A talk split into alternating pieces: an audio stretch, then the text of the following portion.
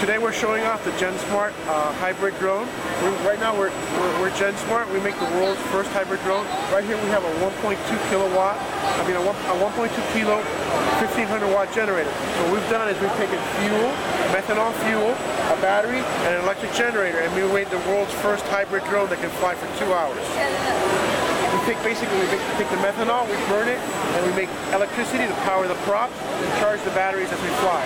As we fly, we actually burn fuel and become lighter. So basically, by the time we come back and land, we can refuel, take off, and fly again. So you have flight times anywhere up to 2 hours with a small camera, or 1 hour with a nice 1.5 kilogram digital SLR. So it's designed for professional applications? Obviously, the idea here is to use it for inspections. Basically, anywhere where you would use a commercial helicopter. A commercial helicopter costs $500 an hour to fly. We fly for $30 an hour, and pretty much 80% of commercial helicopter flights have one person.